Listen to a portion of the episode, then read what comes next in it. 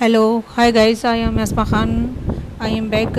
کل میں نے وہ کہ آپ سے صرف شیئر کیا تھا کہ میں بیک ہو گئی ہوں، میں آ گئی ہوں واپس اینکر پہ.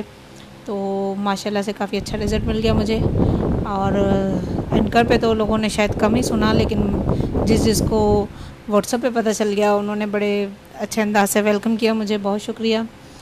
اور انشاءاللہ آج ہم ایک نیوز شیئر کر رہے ہیں تحریک لبیک والوں کی کہ گوجرانوالہ سے ان کا قافلہ پہنچنے والا ہے. گجرا کامکی سے آگے نکلا ہے اور گوجرانوالہ تک پہنچے گا.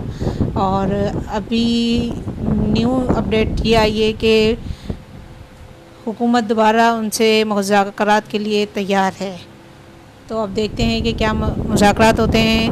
سعد رضوی صاحب جو ہیں، حافظ سعد رضوی صاحب، وہ رہا ہوتے ہیں، ان کے کارکنوں کو رہا کیا جاتا ہے، جو ایف آئی آریں جھوٹی بنائی ہوئی ہیں وہ ختم ہوتی ہیں.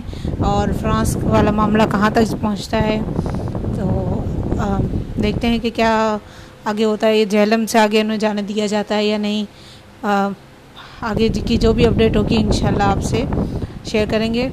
ابھی فی الحال اتنا ہی ہے، کیونکہ اس وقت اسٹوری سنانے یا سننے سے زیادہ مجھے یہ بیٹر لگا، اس لیے میں نے آپ کے ساتھ یہی شیئر کیا ہے کہ سب لوگ سمجھ لیں کہ ہم تحریک لبیک جو ہے وہ ختم نبوت کے لیے، رسالت تو توہین رسالت کے لیے جو میدان میں آئی ہے، تو الحمدللہ سارے ہی مسلمان ان کے ساتھ ہیں، چاہے وہ کسی بھی ملک کے رہنے والے ہوں، خاص طور پر پاکستان کے رہنے والے ہوں.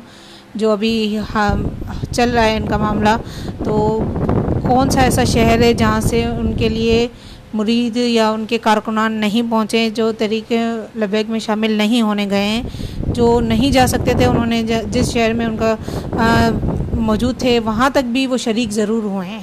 جیسے کراچی والے بہت سارے لوگ نہیں جا سکے، لاہور، ملتان وغیرہ. تو جو کراچی میں جو جلوس کا اہتمام کیا گیا تھا تو وہ وہاں موجود تھے سارے. تو یہ ایک اچھی چیز ہے اور حکومت کو اس بات کو سمجھنا چاہیے کہ کچھ معاملے بہت زیادہ سنسیئرلی حل کیے جاتے ہیں، اس کو اس طرح ہوا میں باتیں نہیں کی جاتی ہیں کہ ریاست کی ریٹ ریاست کی ریٹ آپ نے خود پہلے